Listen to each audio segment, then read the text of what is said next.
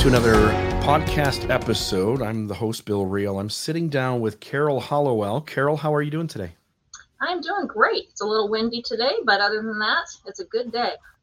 It is really nice to sit down with you. I've known of you for years, and I think you've known of me for years. And I think this is the first time we're talking face to face. We might have seen each other once or twice before, just in greeting somewhere, but uh, this is the first time we've had kind of an extended conversation. So I'm yeah. excited to spend some time with you this morning. Yeah, it's great. Yeah, and the reason we've got you on is, and just for the the viewers slash listeners, is that uh, Carol started a project. I think is it eight years ago? Yeah, just about eight years ago. Yeah. Mm-hmm. Eight years That's ago, where you yeah, where you attempted to tackle uh, homelessness here in southern Utah, and I just uh, about a month ago, uh, maybe a little less than that, was at a function where you were trying to uh, raise awareness and raise uh, financial support for a nonprofit that you uh, founded and uh, run.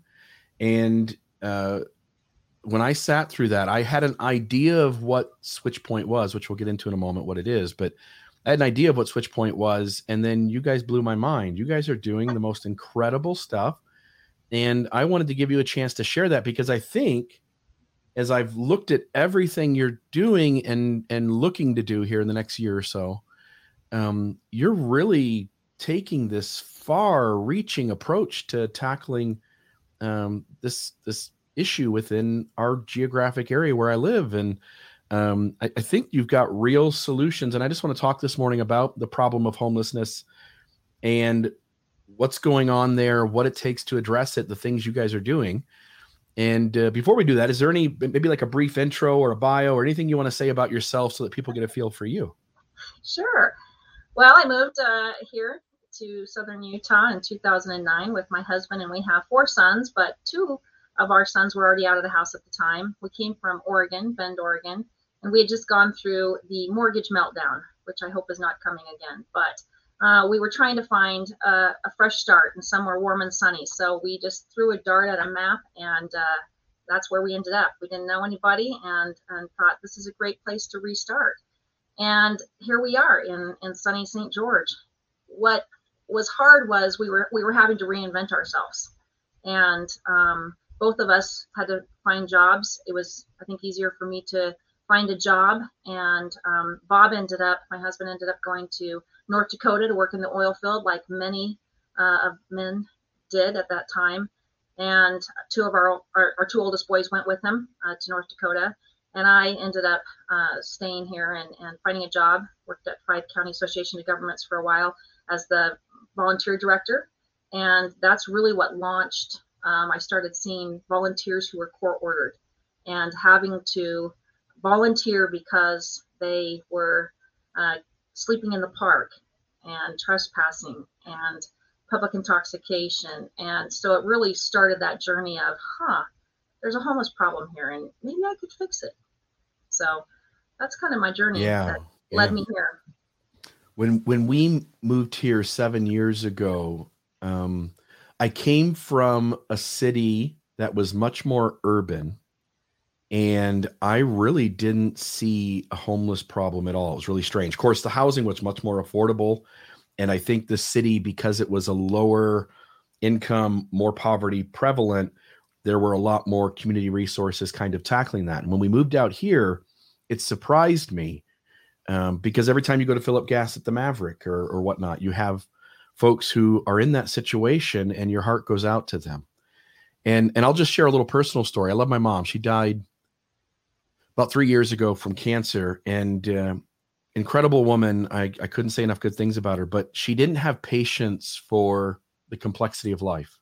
And i remember one time being at a baseball game and on the way out there was a uh, a man uh, who asked my mom if she had any change or something that she could spare right? And my mom just immediately like this she was like go get a job you know and it just struck me I, was a young kid at the time and it just struck me that something else is going on here that we we we could easily look at other people as having the same mindset and opportunities that we had and the reality is every life is different and i often think on this side of life that we really are everyone else just under a different set of circumstances and different disposition. And so I walked away from that experience not quite getting why my mom did it and kind of getting why my mom did it in terms of how she was. Um, she had a hard life and she she she just she figured out how to get herself to a spot where she was able to provide for our family and do things and she just didn't have any tolerance for for the complexity of life not being what she thought it should be and um, as time's gone on as time has gone on i've spent a lot of time thinking about humanity and how messy it is and i guess a good place to start off is maybe just to have you tell us um, what the problem is like here in southern Utah, or maybe Utah in general, uh, in regards to homelessness and, and what you think is going on there, and how people who maybe think like my mom, how they could maybe see the problem differently, um, and maybe see a little more humanity here. Absolutely, and and you know, Bill, you hit it spot on. There's a lot of education that needs to happen because it's not necessarily ignorance; it's a lack of the understanding of the reasons why. And we all are there sometimes because we're in our own little bubbles, right? And I I was the same way until I got into it and then started realizing every year homeless providers across the nation have to participate in what's called a point in time. And in January, it's the, always the last Wednesday of January, we have to do a point in time count. And we beat the streets in the middle of the night. And We have to point, you know, and, and count all the homeless folks we can find. And it's not a, a perfect method by any means. In fact, I think it's very imperfect because uh, it's hard to find people in the middle of the night and it's dangerous, right? But it's it's what they've been doing for years. Um, and in the report that was, they haven't put out uh, the 21 numbers, but in 2020, and you can find it uh, on a website that uh, you can post up there as jobs.utah.gov and, and homelessness. But there were 7,433 homelessness um, in homeless individuals um, for the first time in 2020 in Utah, and there were 10,846 sheltered this year um, in you know in 2020. And during the point in time count, uh, we had in our state 2,410 on that one single night, and 1,155 unsheltered on on the street. So if you can kind of see that that difference in one night when people can go out and try and count, you can find 1,100 of them. But if you look at the whole year of what we actually served as providers, um, you know, we were serving almost 11,000, right? And so it's it's an interesting little statistic there. Um, Washington County served um, a little over a thousand during that same time period of 2020. Just in our, we only have one shelter here in Washington County.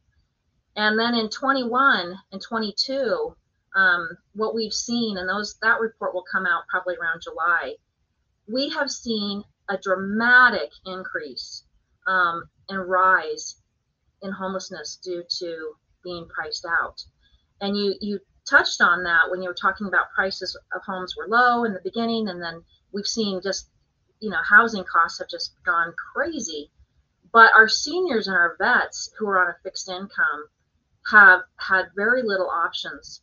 And so just this year, we've seen a 53% increase in our seniors becoming homeless and knocking on our door. Right now, our oldest homeless person is 92.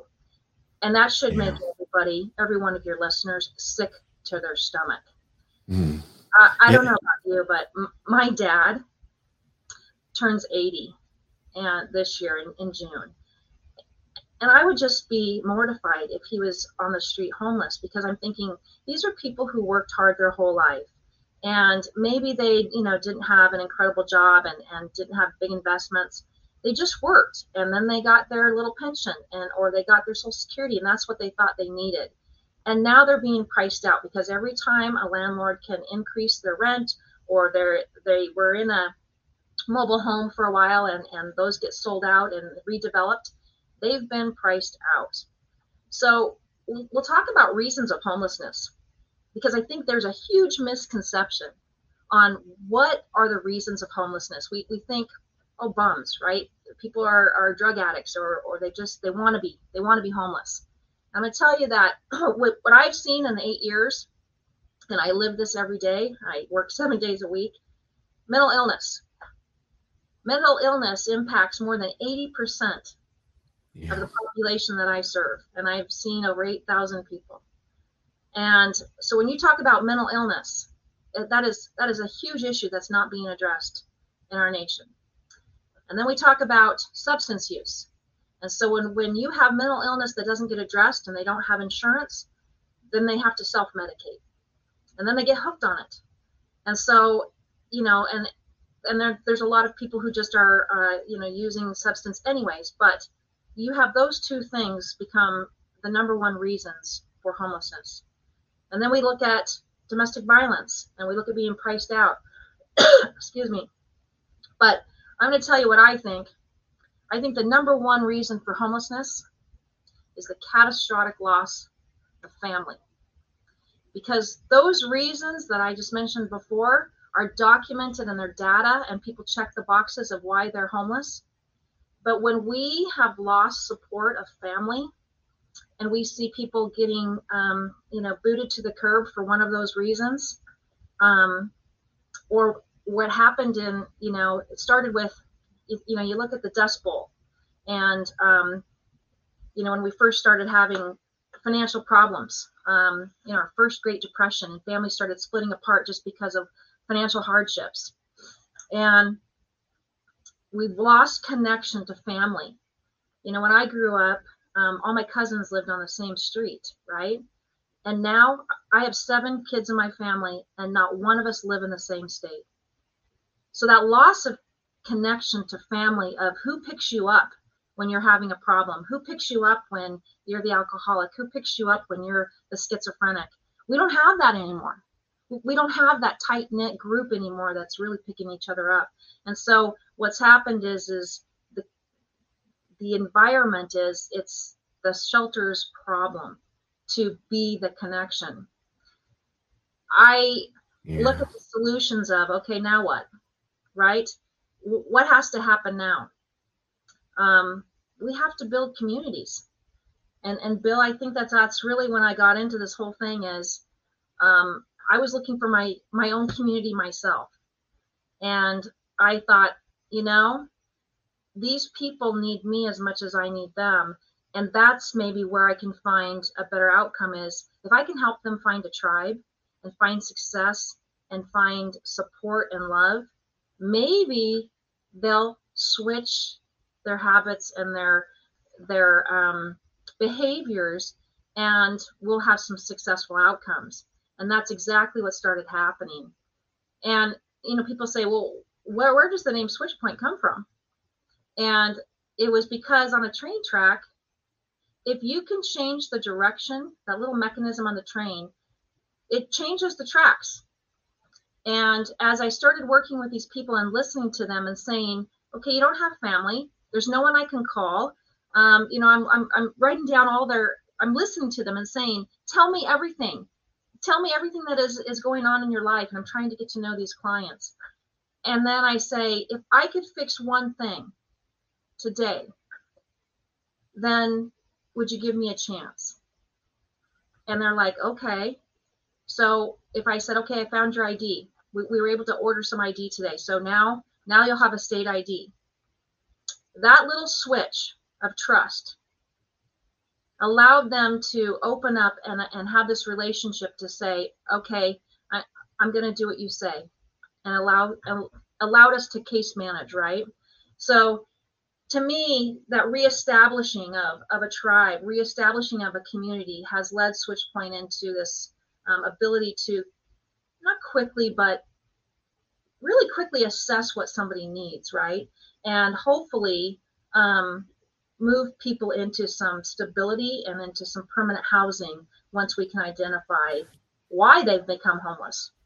When this all first started carol what what was the original idea? I mean it, it, I, I could i'm only imagining that this has gotten uh so much more uh, so much larger and doing so much more than you originally had planned to kind of do and i'm just curious like what was the original like hey here's the idea let's do this thing Yeah. and uh, and see where it goes and and then we'll talk about all the places it has gone yeah the original idea was um, you know seeing this gentleman on on the sidewalk, and, and maybe I'll share that story real quick. Um, I was driving to work, uh, and you know it was cold and it was raining, and and um, I I saw this old gentleman scraggly in on the sidewalk in a wheelchair, and it was and it was cold, and I just felt like I got to turn around, and so I did. I turned around and I just kind of rolled down my window and and I said,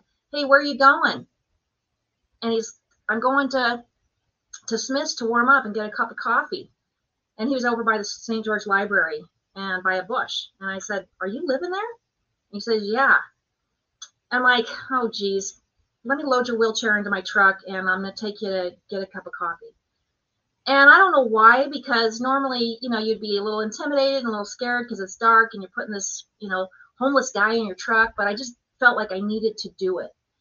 And as I started talking to him, I realized just by asking him, why are you living in that bush? and, and what happened?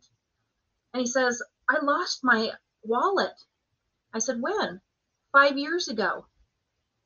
Bill, it blew my mind. And I'm like, five years ago, you live in this city and nobody's asked you that you needed help or anything? Five years and you couldn't get to the DMV? And he says, no. And our DMV is like 16 miles away and there's not a bus that goes there. And so I'm like, okay, but nobody asked if you needed help. And so I just said to him, you know what? Today's the day. I'm going to figure this out. And we're going to get you some stinking ID. And Ray, I'm going to get you into housing. And I was just like, I'm going to figure this out because I could not believe this guy was homeless because he had lost his wallet. Yeah. That launched my my mission. And so it took us seven and a half hours. I called the two girls that worked for me and I said, we're, this is what we're doing. And so I had to go to the police station because he'd been arrested 63 times for trespassing and living in a bush and public intoxication and they wouldn't give me the ID. And then I went to his bank because we knew he had disability, um, but they couldn't give me his ID. And then I went to the Social Security office and they gave me a copy of his Medicaid, but they couldn't give me a copy of his ID. So finally, I get to the DMV with him. And because he doesn't have two pieces of mail, no, we can't give it to him. I'm crying, he's crying. And finally, the little gal at DMV says, Fine, give me $18 and I'll give you his temporary ID. And he looks at it, he starts to cry, and he's like, That's me. He hadn't seen himself on anything for five years. And that was my switch point. That was my moment of going, Holy crap, I know what I got to do for the rest of my life. So I called up the city and I said, I gotta, I gotta change something here, and I need to pitch you something, and will you give me a chance? And they did they really said, You're right, we got to do something different. And three months later, we had found a building, um, which is where we're at today. We used some community development block grant money to purchase it, and um, and we launched the plan of opening a shelter, but designing designing it as a community resource center to have a lot of collaboration with other agencies to, you know, help get IDs, you know, help get them into housing, um, do job trainings, that kind of thing, right? But then you're saying, did I have an idea past that? Not at the moment. But within six months of that, I realized nobody will hire these people. nobody would give them a chance. Right. So you put a roof over their head, yeah. but you're not really fixing anything. And, nope. and really for these folks to be back on their feet they have to have their own income coming in and they have to have somebody who has the patience especially as you're list or as you're listing it that mental illness is the uh, perhaps the number one contributor and as you pointed out also catastrophic loss of family and those two probably to some degree go hand in hand um, because i think we're all fragile right? The right sort of kinds of circumstances could come along and we all have breaking points. And uh, and some of these folks and maybe a majority of them struggle with mental illness from a young age or you know young adulthood. Um, beautiful so the first thing you did was to create this shelter and i want to put and we're going to just kind of put a little slideshow kind of up on the screen it's just websites but uh, we'll see them switch around um, the the shelter itself this was the first thing you did uh, how many folks can we um, can we have in this building? So there's it's 84 beds in this Okay. in the St. George shelter, and uh, we have men, women, and families. So um, it's the whole the whole gamut. And we also have our soup kitchen here, and then um, we decided, oh geez, um, we need our food pantry here. So we within that first year opened up a food pantry, and, and I wrote a couple grants, and we built um, a large uh, pantry in the in the backyard. Yeah, I'm I'm just amazed by what you've done. So the the shelter has 84 beds. Do you know roughly are you usually around full capacity? What's the We're always full. Yeah, we're Always always, full. full. In fact, we're writing a grant right now. Um, City Council came in February and had voted to allow us to do an expansion, and so we're we're uh, drawing up some plans. We're trying to add on 44 more beds um, because Yeah. we've been full since the day we opened. Even Yeah. though we're turning them through and getting them into housing as fast as we can. Yeah. Yeah. Great. 84 beds and we're hoping to add another 44. Yeah. Um, that, that's pretty amazing. And what kind of services, if somebody came, if somebody's homeless in Southern Utah and they find their way to the shelter, what, what are we doing with folks there to help them out? Like, again, we'll go piece by piece. sure. I just want people to see this 20,000 foot view of all the things you're doing and where you're having an impact. And I've got questions at various points, but um, yeah. So in terms of the shelter, uh, what does it do for somebody? What is like, what is the average standard kind of uh, interaction there? So the standard interaction is is somebody would come in and we ask them really what what do they need, right? And I, I look at it as like a sushi menu of, you know, you tell me because the, the typical uh, experience for somebody in homelessness is somebody telling them what is wrong, what what do they need, and that's that. I to me that has been the problem because I need to say, Bill, you tell me what has been going on with you? And what you you check these boxes. And it might be that you lost your id but it also might be i just need some time to chill and then i'll come out of my shell and tell you my ptsd experience. Um, but so we let the client check the boxes of the things that they think they need and then we can start that plan. Our requirements are that they would meet with a case manager and and that begins this action plan. So we have 17 classes that they can attend um, from addiction, you know, like recovery classes, parenting classes. We have a great circles program that uh, matches them up with a mentor, um, eh, you know, like a middle class mentor, um, so that they can learn some strategies if, if they're in a family. Um, we've got budgeting classes. We do a Dave Ramsey style, um, you know, financial piece. Um, so we've got all kinds of things that they can participate in. We've got a job shadow program, so they can hop into any of our businesses and do job shadow training that allows them during their six weeks of job shadowing to build up a resume and a, a reference and we say this person showed up on time. You know we um, say hey you don't smell very good today. Go back to the shelter take a shower put your deodorant on come back. So we're teaching them those skills those soft skills that they might have lost. If someone's been chronically homeless for more than five years they lose a lot of those soft skills like showing up on time smelling good brushing their teeth um, how to interact with people. And so we reintroduce all of those things so that an employer is going to accept them back, right? And not fire them in their first three days at, Mm. at McDonald's. Yeah. And then we say to them at the end of six weeks, Are you ready? And then we can give them um, a letter of, you know, certificate basically to say, hey, they've passed our job shadow program and they're ready to move on. Or maybe we end up hiring them in one of our own businesses. Love it. Love it. Beautiful. Um, is there a time frame on how you said six weeks? Is there is there folks who stay at the shelter longer because that's really the only place for them? It like how does that work? Yeah, sometimes um, we try and move them out as quickly as possible because shelter is not a place for permanent living. No. Um, but we we have had people that have been here longer than that because it's just been impossible to place them. But we've had people that have been here, you know, 20 days um, because they're easier to place, or we found um, them, you know, reconnection to family, or they've been able to find a roommate. But we don't place a time frame like 30 days and you're out. We don't do that. Yeah, totally get it. All right, so there's the shelter. Um, you mentioned the the soup kitchen as being part of that, so I'll skip over. Let me see where I've got this. Um, right there. So the soup kitchen. So Uh, the you soup added- kitchen yeah, let me bring up the soup kitchen for a second because we had an amazing relationship with the Grace Episcopal Church for many, many years. And the soup kitchen was originally there.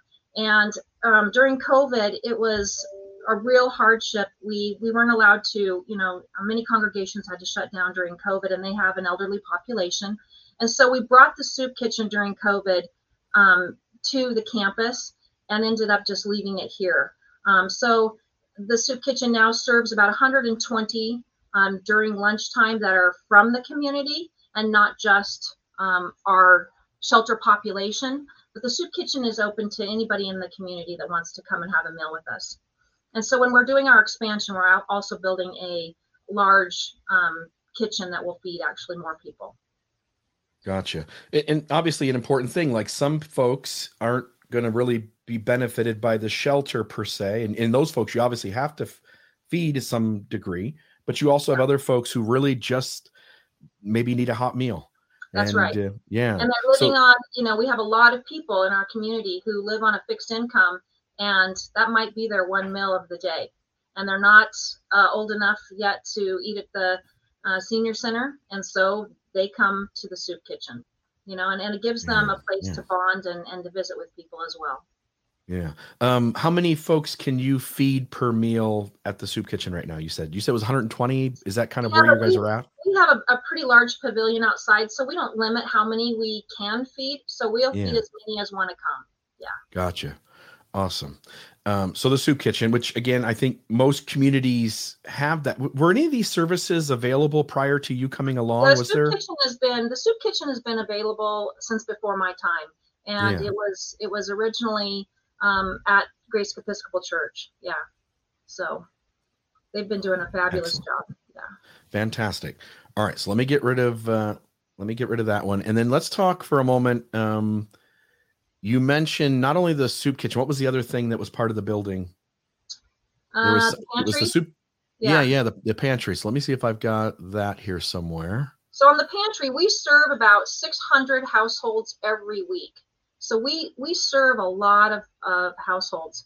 Um, we've done about six and a half million pounds of food in the seven years that we've been open, which is that's a lot of food.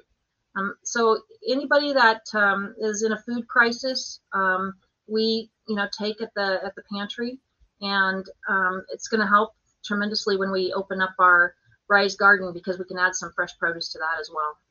Yeah, and we're going to get into that. That was something I thought yeah, was cool too when great. I had a chance to listen.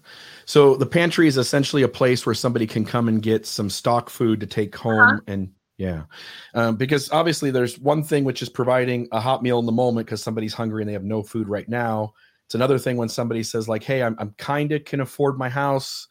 I, I kind of can get by, but I just need to have some food in the cupboard so that I can make something for the kids and take care of our household. So yeah. again, beautiful. You're I just want to cover like because uh, there's so many needs that go into this space, and each step along the way, I want to kind of cover the places that you're helping because um, I think what you're doing is fantastic. Um, let's talk about for a moment the low income housing, which I know isn't just one place now. It's it's something you've been really expanding and doing a great job with. So talk a little bit about that project. Yeah, and I really believe that you know our affordable housing is um, the solution to homelessness. Right? You can't solve homelessness without housing, and and shelters are not the solution. So and let me just uh, say too. I mean, I came I came from Ohio, and again, the city I was talking about that I lived in, you could buy a house literally. You could buy a house for thirty to forty thousand dollars and it would be a it would not be nice but it was a house. Yeah. Um we bought our first home for 45 we bought our second home for 59,000 wow.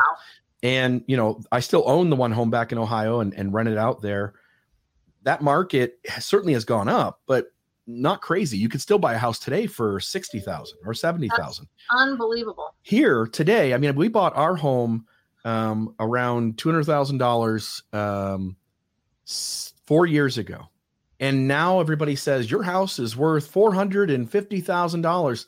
And it blows my mind because I have just an average home and, and right. it's nothing special. And um, the fact that housing has gone up so much, there just it, there is no house in this area that you could buy for less than two fifty to three hundred thousand dollars minimum. Even a, a trailer home in a trailer park um, will cost you over a hundred thousand dollars Easy. Absolutely easy, easy. I mean, we were just Yeah. looking at some and they were 180 for a Yeah. trailer house. Yep. Yeah. No, it's and it's going for cash. You can't even get a loan and stand in line. No, it's going Yeah. for cash. You get yeah, it goes No, above the absolutely sell right. price. Yep, goes Yeah. above the sell price from somebody in California moving this way and and so we've got this predicament where there is no affordable housing for a young couple, for a senior citizen, for somebody with a disability, somebody with mental illness who's going to be kind of in and out of work maybe at times. Yeah. Um, And Yeah, I would talk about that, that. there's it's it's you're hitting it on the head with attainable housing because you know here we have students like our kids you know that I don't want in my basement you know anymore. So um, I want them to have housing that they can afford once they're graduating from college or getting a job. They need something that's attainable to them, and then you need the affordable, deeply affordable housing for somebody who is on a fixed income, like our seniors and our vets, or somebody who's you know on a mental illness that is never going to make more than minimum wage and so that is deeply affordable housing. So we need this whole spectrum of attainable housing, you know, for everybody. Um, Washington is in this real uh, crisis right now because we, we can't attract teachers, we can't attract policemen, firemen, uh, nursing. We can't attract anybody that is critical to our community because they can't afford the housing here, and the and the positions that are open are not paying enough to pay for the housing, right? And so it's it's a it's a problem. We did our first affordable housing project called Riverwalk um, in a partnership with the city, and so that's over by Mall Drive um, by the Dinosaur Museum, and we opened it up in November of 2020. The city donated the land, and then I wrote a low income tax credit um, to the state to um, pay for the rest, and then we we raised about three million in donations um, as our gap funding. And it's a 55 unit which has one, two, three, and four bedrooms, which is very unusual. But when we did our market study, and you can kind of see this single mom with four kids, we got a problem here in Utah. There's a lot of families, and so it wasn't just, um, you know, single adults. It was families that needed deeply affordable housing, right? And so that's why we did the one, two, three, and four bedrooms. It was full the first month that we opened, and we knew it would be, but at least it got us started. Um, we then went into uh, expanding into trying to purchase hotels and converting them. So we did one in Salt Lake that we opened in November of 21 for seniors and vets, and that's a 100 unit. And we have 130 seniors that are living in there, and that rent is only $450 a month. And right now, when you look at what is Social Security, the average Social Security is 782. So that gives them enough left over and we provide their breakfast and we pay all their utilities, internet and cable. So they have enough, you know, to get by. And then the one that we bought here in uh, St. George is 50 units. And um, so, you know, we'll continue to look for projects like that to create deeply affordable housing for our low income you know, residents. And we're going to look at the whole state, not just Washington County for that. I, I'm curious, and maybe you won't have these numbers in front of you, but say this 55 unit uh, complex, um, you've got this low amount that you're asking people to pay, and that that seems like a reasonable amount. I remember our first house, I think our mortgage payment was four hundred dollars. Um, that seems like something that a really low income family can handle, and like you say, a senior citizen on Social Security, and it's tight, but they can make it. Mhm. Um, because you got the land at no charge, because you were able to get some grant money and donations, I would assume that that 400 bucks a month, you guys are able to kind of self, uh, what's the word I want to use? It, it's sustainable, self-sustainable, that the cost that they pay. Yeah, it, Yeah. it pays it so it doesn't make a profit. It it barely covers its utilities, right? Yeah. So and and we have to pay the, the management of it. So but it, but but it's not in debt. So none of the properties that we have would need um they cover their own operations, right? Yeah. So And that's, and that's everything that we- important. It's very Yeah. important. Ev- It- it's Everything crucial. we do has to be um self-sustaining, right? Yeah. Uh, No, and that's my point is that as we go through all of this, for all of these parts and pieces to, you know, this thing kind of pays for a little bit over here, or that thing covers itself. Uh, this gives this opportunity, which helps us take care of that. I want Yeah. people to see all the organization that goes into this. So that was the first unit. You guys have added a, you said a second unit, right? A second building. Uh here in St. George and then another one up in um Salt Lake, right? Yeah. How many, uh, how many uh, apartments or units do you guys have at this point among those three different projects? Uh, let's see, um, about 300. 300, man, amazing. Yeah. And as you're Yeah. pointing out, I mean, in this area, you're really the only person in town who's offering housing at a, an affordable rate like that. Like that's that's to me is one of the key secrets to solving um, this problem is to ensure that people can have housing that they can afford. Uh, because so many folks who are homeless just are stuck in a situation where they can't go anywhere. Uh, they don't have transportation. They're not. They're not able to just you know pick up and go to their car and drive to another cheap place. Right. And uh, they need a place to rest their head and to be able to go home every day and try to figure out how they're going to get work and hold a Uh, job. it's, And it's getting to where that there's really no other cheap places unless they go all the way to Yeah. Ohio, right? I mean, Yeah. it's it's not cheaper just anywhere else in Utah. And I mean, even in Tooele. So we expanded to Tooele, and we've got some housing there now, and we've got a homeless shelter there, and a domestic violence shelter there, and and a food pantry there. And I mean, so we we copied ourselves in Tooele, and and it's not any cheaper in Tooele. The housing's not cheaper, and you would think because it's a smaller community, but it's not cheaper. And so it's not helping the client to kind of pick up and keep moving if we can keep them sustaining and having some support. We just got to figure out how to help with the housing piece. just to show you, not, not to get off track here, but Yeah. this is my hometown of Sandusky, Ohio. And you can see the houses aren't great. They're not nice Oh. houses, but they do have running water and they do have a floor and they got a Hey, roof and they've got, but you know, Yeah. 40,000, 20,000, 49,000, you know, s- 7,000 for a lot, 49,000 for a house. Build a community there, Bill. Yeah. Let's Yeah, build a so, but- community and move a couple hundred thousand people over there. Yeah, that and there's another project, right? So, uh, but again, for folks who are watching who live in Utah, just recognize that young families, senior citizens, people with uh, uh, mental illness and other other difficulties that get in the way of being able to afford a three hundred thousand dollar home, right? Yeah. And if me and my wife got divorced tomorrow, neither one of us could afford a house here, and so That's right. you know one of us or both of us have to leave um all right so the housing incredible uh, i think that is a huge part of of what you're doing and um love to hear about that let's talk for a moment about the thrift store Sure. So that was our first business that we decided to open. So after we'd been open a year um, and realized that uh, a lot of our clients um, couldn't get a job right away, we decided, hey, let's open up a thrift store. And a lot of nonprofits do that, and people were donating us items. But the nice thing about a thrift store is there's no cost of goods. And so my background was small business, and so that was an easy thing for me to to say, okay, let's let's let's do that. So we opened up our first thrift store in uh, 2016, and um, it's right across the street from our our shelter in St. George, and that gives a great opportunity for volunteers and for our residents to work and for people to donate, and really started our job training program, and um, it's it's been a good uh, awareness for us because a lot of people shop at the thrift store. You know, a lot of people like to thrift. And then we opened up um, our boutique. So our boutique we opened up a couple years ago. Um, that was kind of our higher end thrift store because uh, you know St. George has some nice uh, stuff, you know, and so it gave us a chance to take the high end items and move it across town to a different location um, on a thousand East and Red Hills Parkway and have a different feel.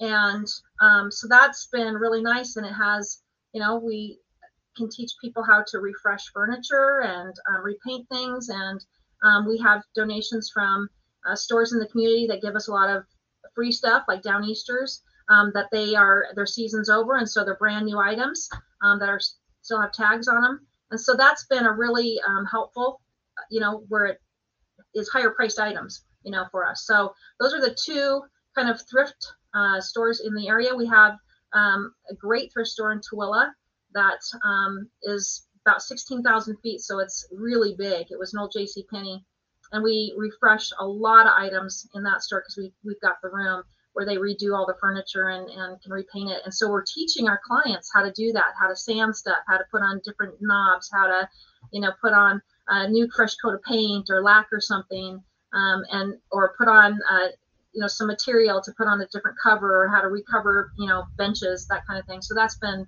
good skill sets you know that they're learning. Yeah, that to me is again the, the next step in this process is to help these folks uh, have job opportunities where there's some understanding of what they're coming from and what they need to to kind of learn or adapt to so that they can be employable and and hold a job and be able to provide for themselves or for a family if they have one. And so by you creating these thrift shops, it's a place for the community to support you by going there and buying things, but also yeah. you're providing job opportunities to the folks who uh, come through. And you know, one thing that has been, um, I think, not surprising. I mean, I guess it has been, but you know, my some of my best staff have been the ones that um, started off in the shelter, and then we we have kept um, because they are so loyal and they are so grateful for the opportunity, and they work so hard, and to see them thrive and to see them change and have that switch in their life and feel valued, I, I you can't replace that you know? And so it, it's just it's so gratifying just to see somebody just blossom and thrive in a new environment. And and you, you just see them feeling um, you know so loved and they they they don't want to screw up right? And so that they are on time and they they do their job um, typically better than anybody else because they they don't want to lose the opportunity that they've been given. Yeah. Studying humanity i mean us humans need certain things to thrive as you're pointing out. We need to we need to feel acceptable we need to feel loved. We need to have some sort of productivity, right? If we're not accomplishing something or doing something, we tend to kind of have uh, a, a, lower emotional state, uh, a more um, a more a more negative emotional state, and and sometimes depression and other things come into factors there.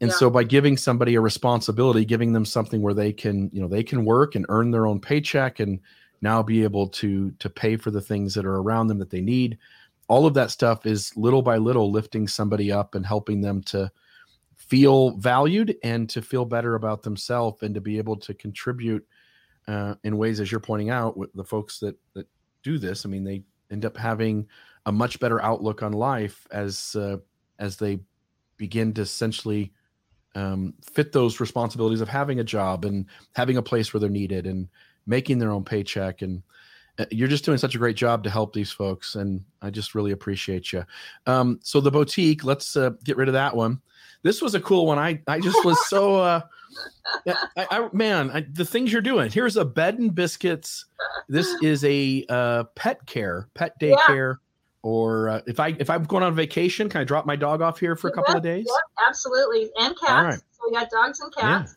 Not Anything together. else besides dogs and cats? No, no, we don't take snakes or, or tarantulas. Um, okay. So, you know, we we were going, huh? You know, some of our our veterans don't do really well in the thrift store. They were really struggling, and you know, we have a lot of um, our clients who have pets, and many of the shelters um, did not allow you to bring your dogs to shelter, and we always did that from the very beginning.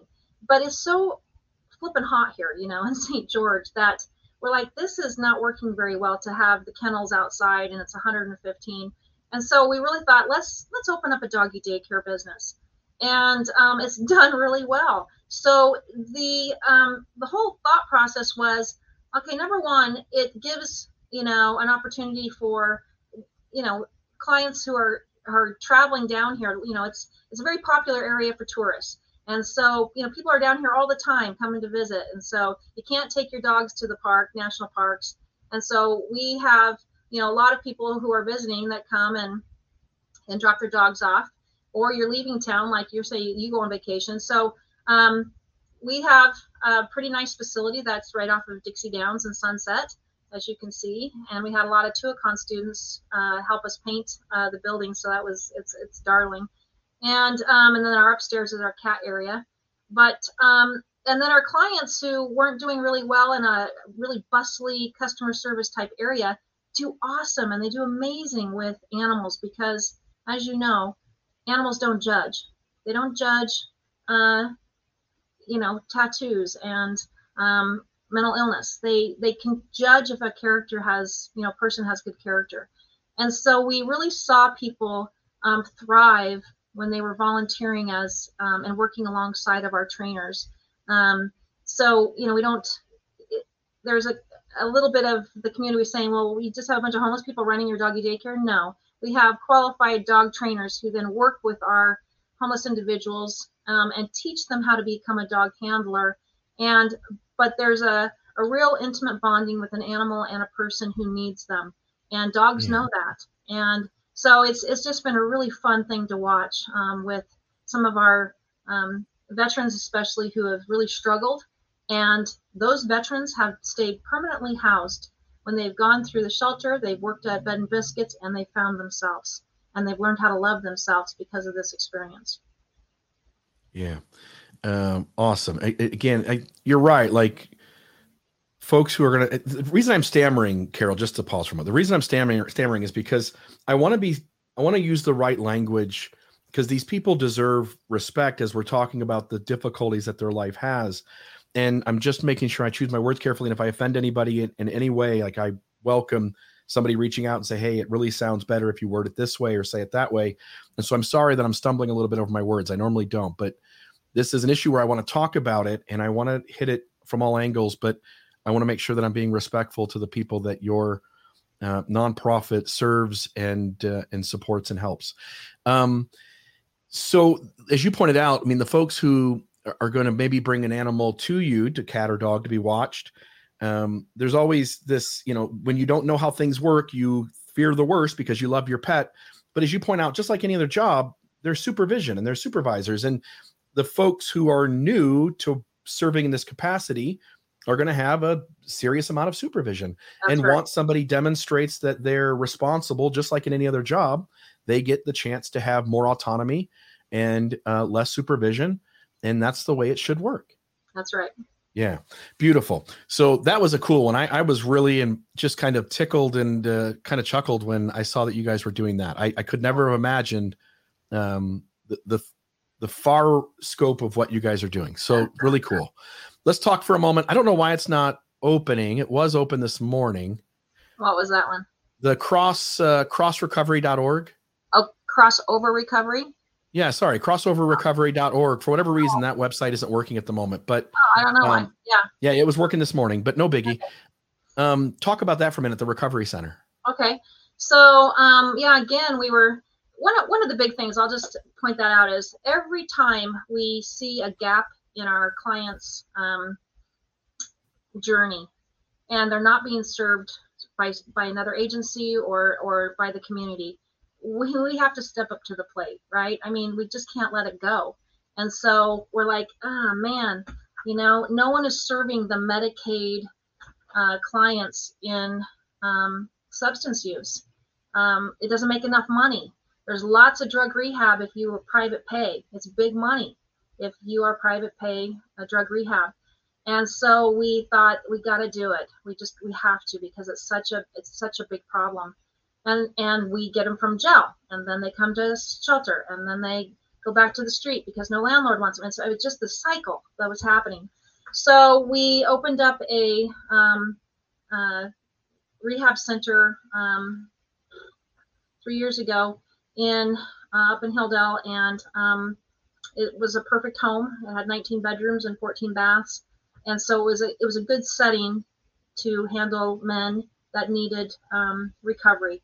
And so that environment allows us to have them, you know, between 60 and 90 days, have a really intensive um, therapeutic environment.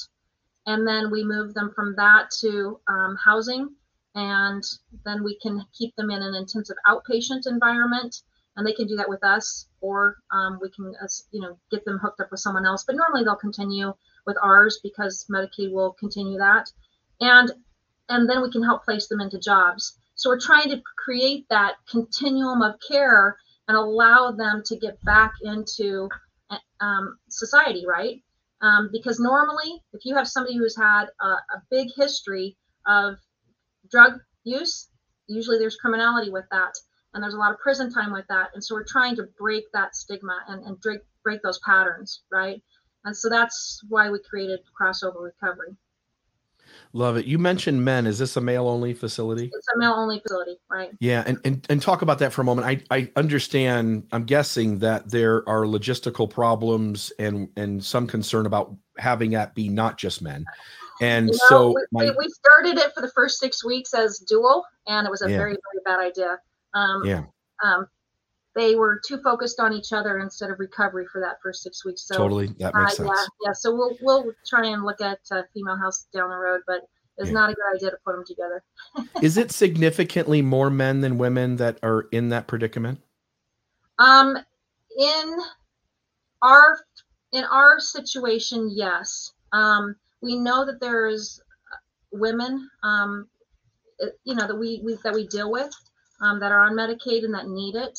Um, but we we do have more men. So I would say right now it's probably 70 30 Yeah. percent. That makes sense. Um, that's kind of what I would have expected. All right. So, um, how many folks? You said you had 19 beds, 14 baths, correct? Yeah, so we can Okay. we can have um, we're, we're licensed to do 42 men up there, um, but we like to keep it around 30, 32. Gotcha. That's about as Perfect. much as you want to handle. Love it. Um, yeah, another great, again, if we're going to help out this segment of our society, we've got to have some response to those who struggle with addiction of one sort or another, right? Yeah. Yeah. So beautiful. Love that as well. All right. So there is that. Let's talk for a moment. Um, let's see here. So this is, I couldn't find a thing on your site yet, but this is something you guys are in the middle of working on, if I'm not mistaken. This is not up and running yet, correct? Which one? This is, oh, I'm sorry, I got to put it up on the screen, don't I? This is the 24 7 child care facility. Okay, so um, yeah, so it the pictures. Yes, too bad you couldn't have the the pictures that are almost done. So this will be done next week. So it'll Gotcha. be yep. In fact, if you go to um, switchpointchildcare.org, pull that up. switchpointchildcare.org. Oop, I think I spelled that wrong. Give me a second.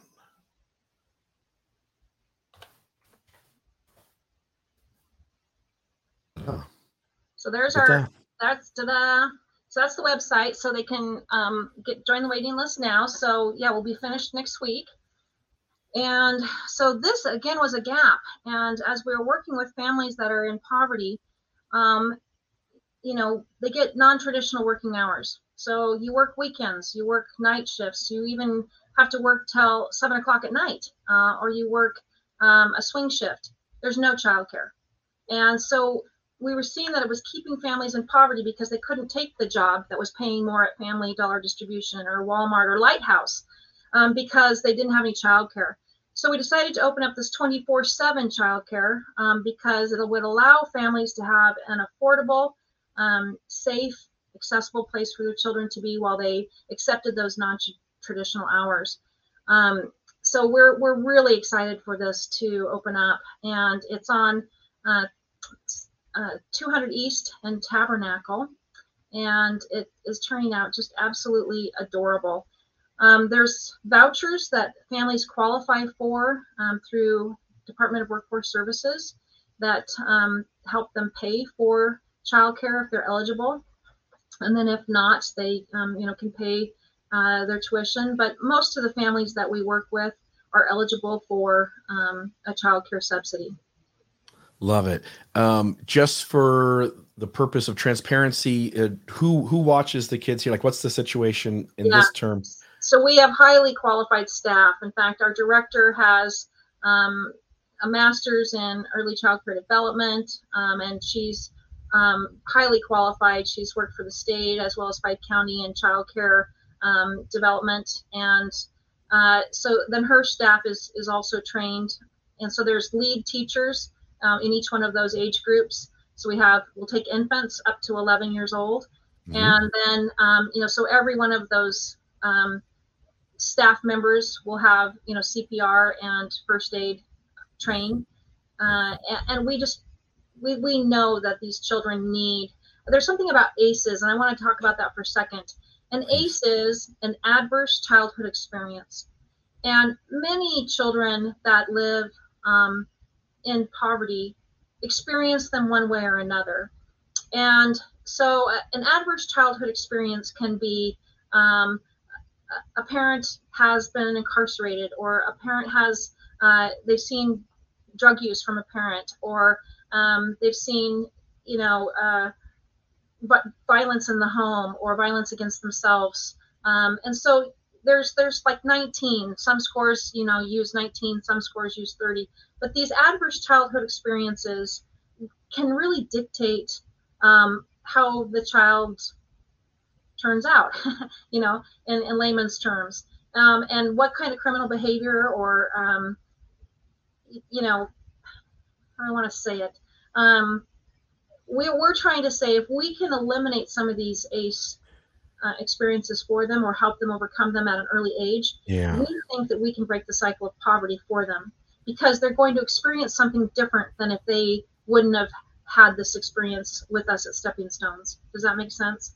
Yeah, instead of being instead of being reactive to a problem that's already in front of you because someone shows up at the the shelter, you're now trying to affect children's lives so that these aren't uh, folks who are going to need your program later on. And hence, you're also, again, diminishing the number of people who are in a place uh, in life where they need this support.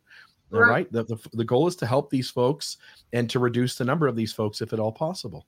Right. And even if yeah. they're experiencing at home, they're going to get the opposite um, in their life while they're so instead of being an eight year old and being the primary caregiver, which creates an ACE in itself, now that eight year old gets the support and guidance that they need.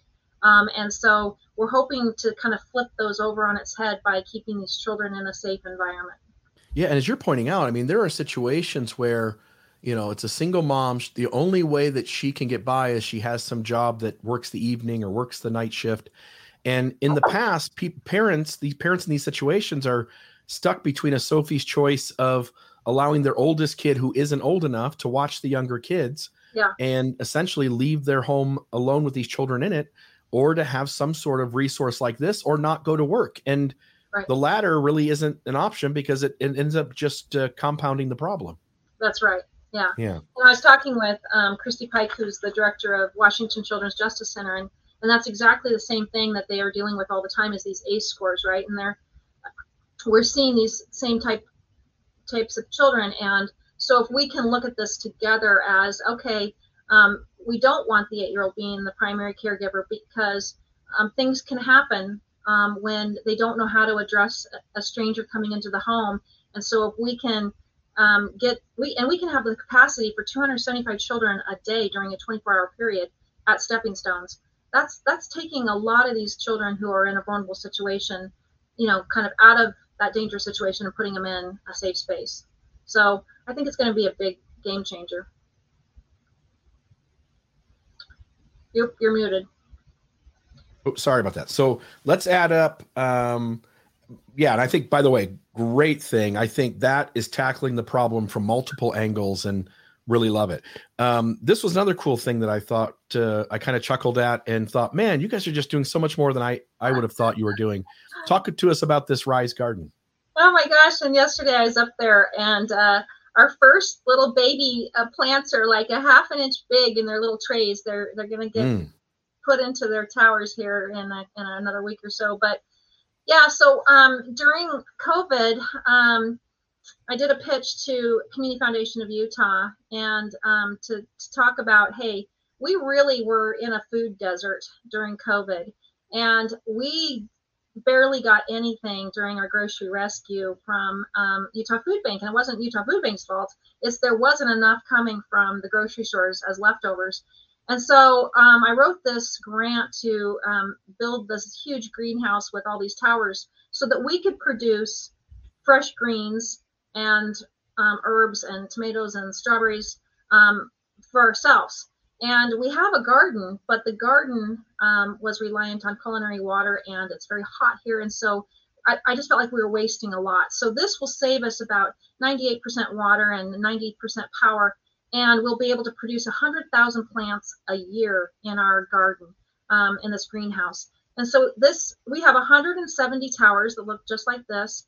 And, um, and it, we just did our first 5,000 plants uh, that are in their little trays. And so we'll be doing our first uh, harvest in June. So we're really excited about um, how this can be uh, added to our nutritional database for our clients, both in our soup kitchen and in our pantry, but we'll also be selling it to the community and uh, to some local restaurants. So next business coming soon. Man, I love it. And as you're pointing out, I mean, we live in an area that, for all practical purposes, there's almost no rainwater a year, right? Yeah. And all of our water comes from various other places. And uh, to, you know, there's a lot of communities all across the country that create gardens like this, but you've really taken uh, seriously the conserving of water and energy. And um, so that's a really kind of a cool feature as well to what you're doing. And as you're pointing out, this will supply uh, food uh, in lots of other directions. As you pointed out, there's going to even be private places that buy yeah. from you to supplement what they're doing. I, I just think yeah. that's incredible.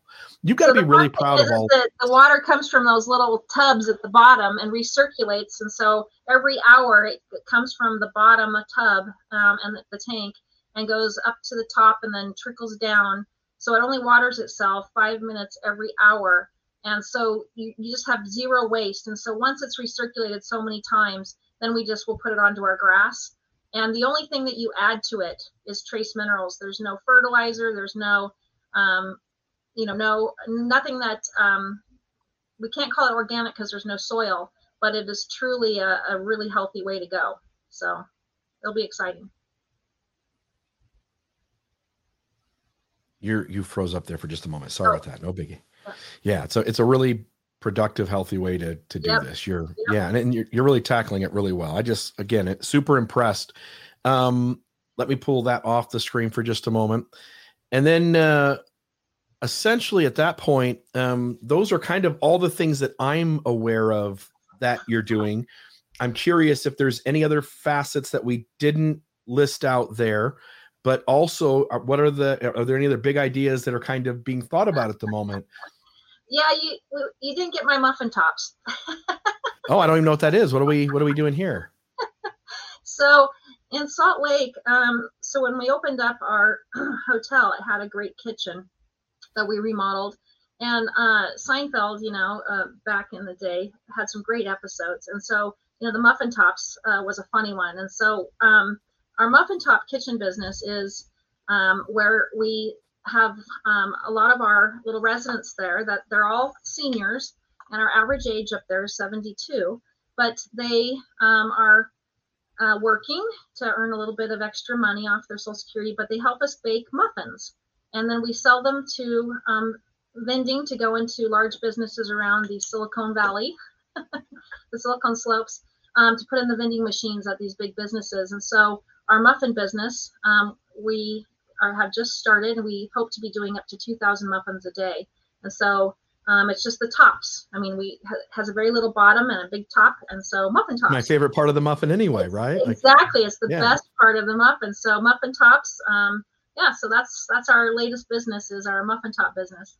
That's what I do. I, I tear the top off and eat that first, and then I kind of don't enjoy the rest of it as much. Pick at the bottom. Yeah, yeah, love it is is there any website for that, or is that kind of its own separate thing away from all of this? Yeah, we're just working on our website, and so I'll have to shoot it to you next. Um, yeah. yeah, we should have it done here. Uh, no sweat, but that's that's another cool thing. So now yeah. you're essentially getting into retail.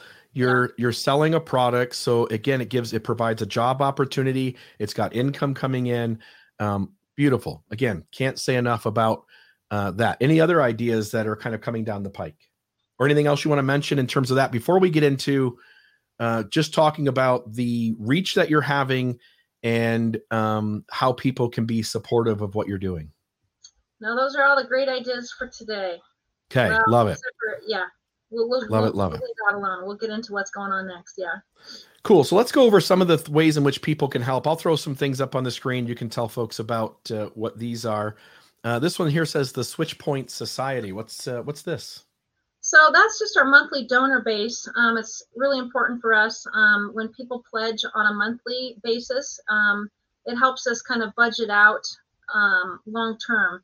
And instead of doing a one time, it allows somebody to say, hey, I'll do you know $100 a month or $40 a month or you know whatever that number is. It just allows us to say, okay, great. That helps us figure out what we could do you know, to help so many families. Or and you can kind of see as an example, forty dollars a month can provide bus passes, or you know, hundred dollars a month provides fifty hot meals at the soup kitchen. So it just allows us to take that amount of money and know what we can do on a monthly basis. So that's Yeah, what totally.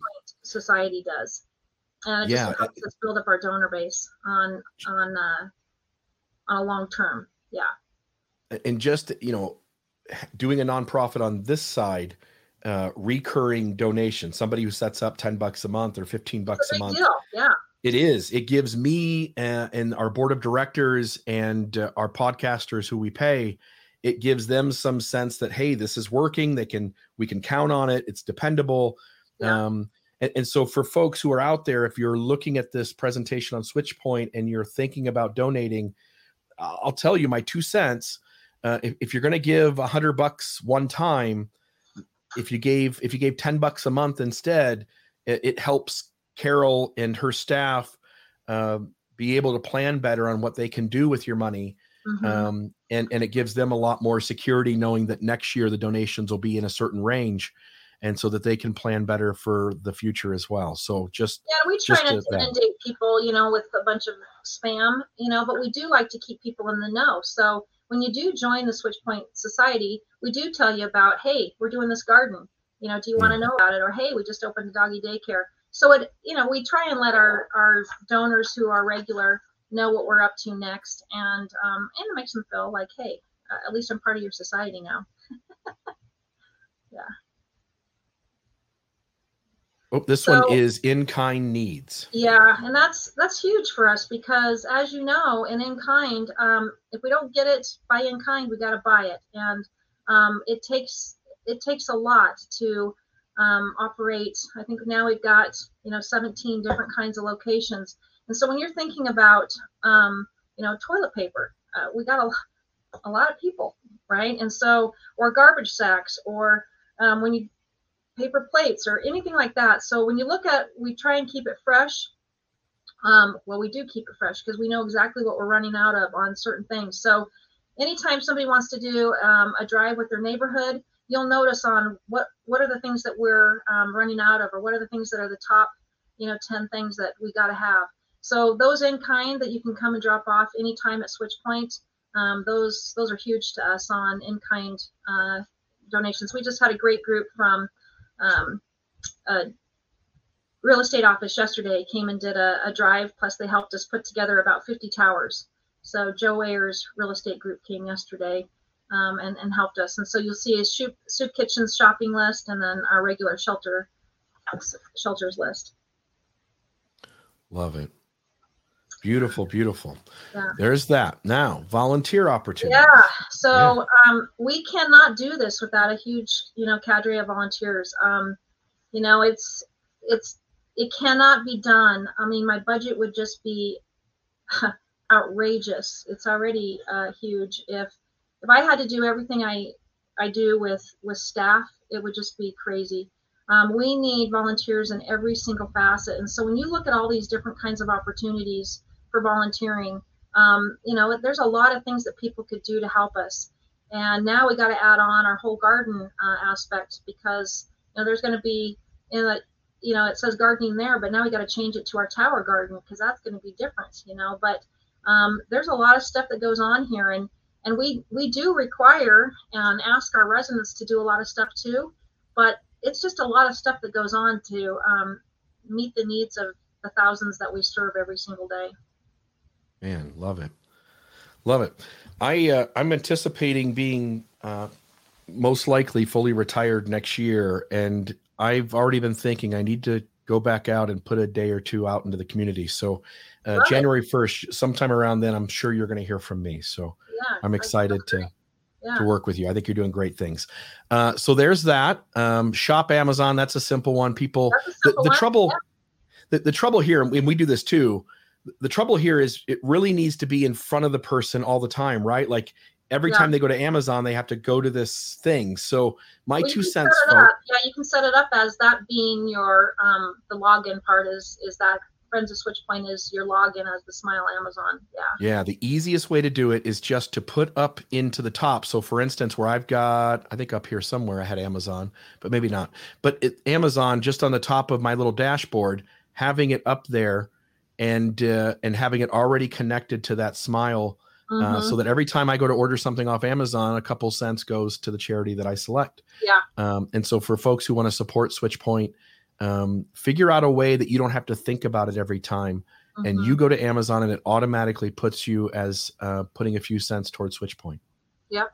yep yeah awesome cool on that one and then legacy giving thoughts yeah, there that's, that's a big deal um, we have a lot of people who are retiring you know like you bill um, and so you know legacies um, the only way to really create sustainability you know um, I won't be here forever, and and uh, you know neither will you. And so when you when you think about what keeps a nonprofit um, that wants to do good things sustainable, it's really people who start to leave legacies and um, put people you know put their nonprofit in their will.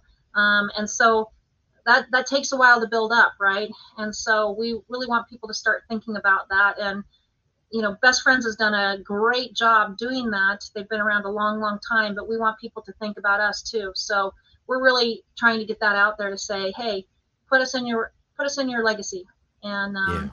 it's pretty easy to do, but any portion we'll we'll be happy with.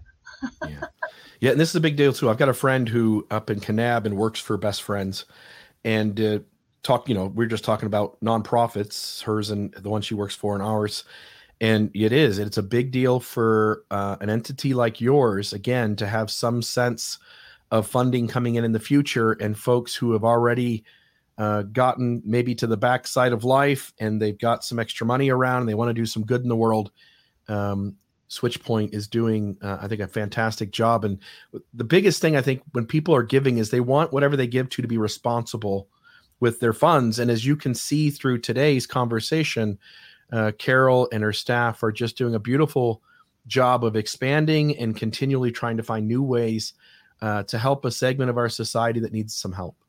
Yeah. And so thank you. Yeah. Uh, there, there's that. And I think that's the last one because the next one up is the 24 seven childcare, which we've already talked about.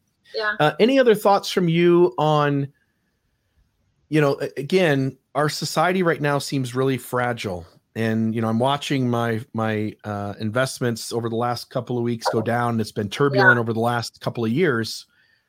And it makes me nervous. Like any moment things could be much more difficult than they are today.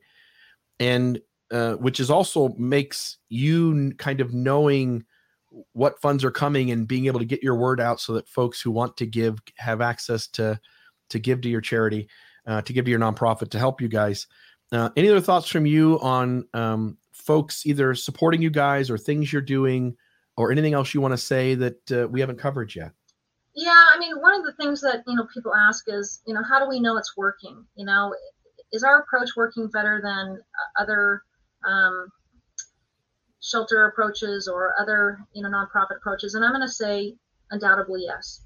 And and the reason I think that is, you know, we have um, gotten a lot of calls from other areas, other states, um, and and that's why we're expanding. It's not because I have been searching for them, but because they're searching us out, right? So like Tooele, they called us in in October of 19, and and now here we are building um, a pretty big campus up there. It's a 10 acre campus that will house 66 permit supportive housing units plus a big shelter and 24/7 um, childcare center. So we're duplicating the entire thing all over again in Tooele. And and then again in Salt Lake, and you know where where they called us, and then we went went up and and uh, ran an overflow, and then ended up just saying, hey, let's just buy the hotel where we were. And so as we look at that kind of approach and say, it cannot be band aids. We are in an environment that is so volatile, and like you're saying, we don't know what's going to happen, but we know it can't be that good. and so we're going to continue to be as aggressive as we can and and I think that the cities and counties that are approaching us know that. And so we're going to um, continue to grow in that area because um, we we want to solve a problem. And when our our approach can be copied, right? And and we are going to be implementing it into other communities. And we want people to call us for that because I see this as a solvable problem. And I don't want um, our vulnerable population to be on the, on the street when they don't have to be. And so to me, I, I, I just think as, you know, as a parting kind of um, parting comment would be, you know what, um, if all of us could have that one moment of reflection, which would be what I would call a, a rear view mirror moment of, I wished I would have looked back. It's do something now, right? If you didn't do it before because you thought you were too busy or you had, you know, uh, other things on your plate, do something now uh, to help the vulnerable population uh, and and change the world, you know, and because it it has to be done, and it can't be all on just you know a few of us that are that are paddling as fast as we can, right? And so I, I just see us um, I, I see us having a lot of impact, you know, at Switchpoint, but I see us needing a lot of people coming to the table and saying, hey, I've got a few acres, I'll donate it to you if you can put some houses on it. You know, whether that's tiny home communities or whether it's, you know, um, building more things on it. But we we will continue, but we need people to understand the issues of homelessness and that's not always just about people who are, you know, criminals. It's about truly people who don't have the means to do any better. Yeah, there's there's a lot of places out there doing good in the world, and and they all need funding, they all need support. But this, you know, if you're in Utah, you know, you're not just serving Southern Utah. You have now got uh, facilities and and doing projects and and helping out people in various areas. Um, so one, it's serving you the greater Utah area, which I think is just amazing. Um, number two, it, it to that degree, it's local. Number three, you've been responsible from all that I've seen and and, and heard and uh, from feedback from others and from the various projects that you guys have, you're being responsible with funding. Um, you're serving a, uh, segment of society that is in great need. And so, for folks out there who want to do some good in the world, I can't think of a better thing to send your money to uh, than Switchpoint. And I say that as somebody who wants donations, right? I'm running a nonprofit. And I would say if you're listening to this and you want to do great good in the world, uh, skip sending something to Mormon discussion and uh, send it to Switchpoint. Uh, I think you're helping real people in real time. And so, uh, thank you very much for for your time this morning, Carol. And um, I, yeah, I, I, appreciate you. And I, again, I know of you, and I consider you a friend from a distance, and uh, just think you're amazing at what you and your staff are doing. Well, thanks so much. Really appreciate okay. you. All right. Okay. Have yeah. Have an awesome day, and right. Uh, and get back at it. All right. Thanks a lot. Okay. okay have a great. Have Bye-bye. take it easy. Bye bye.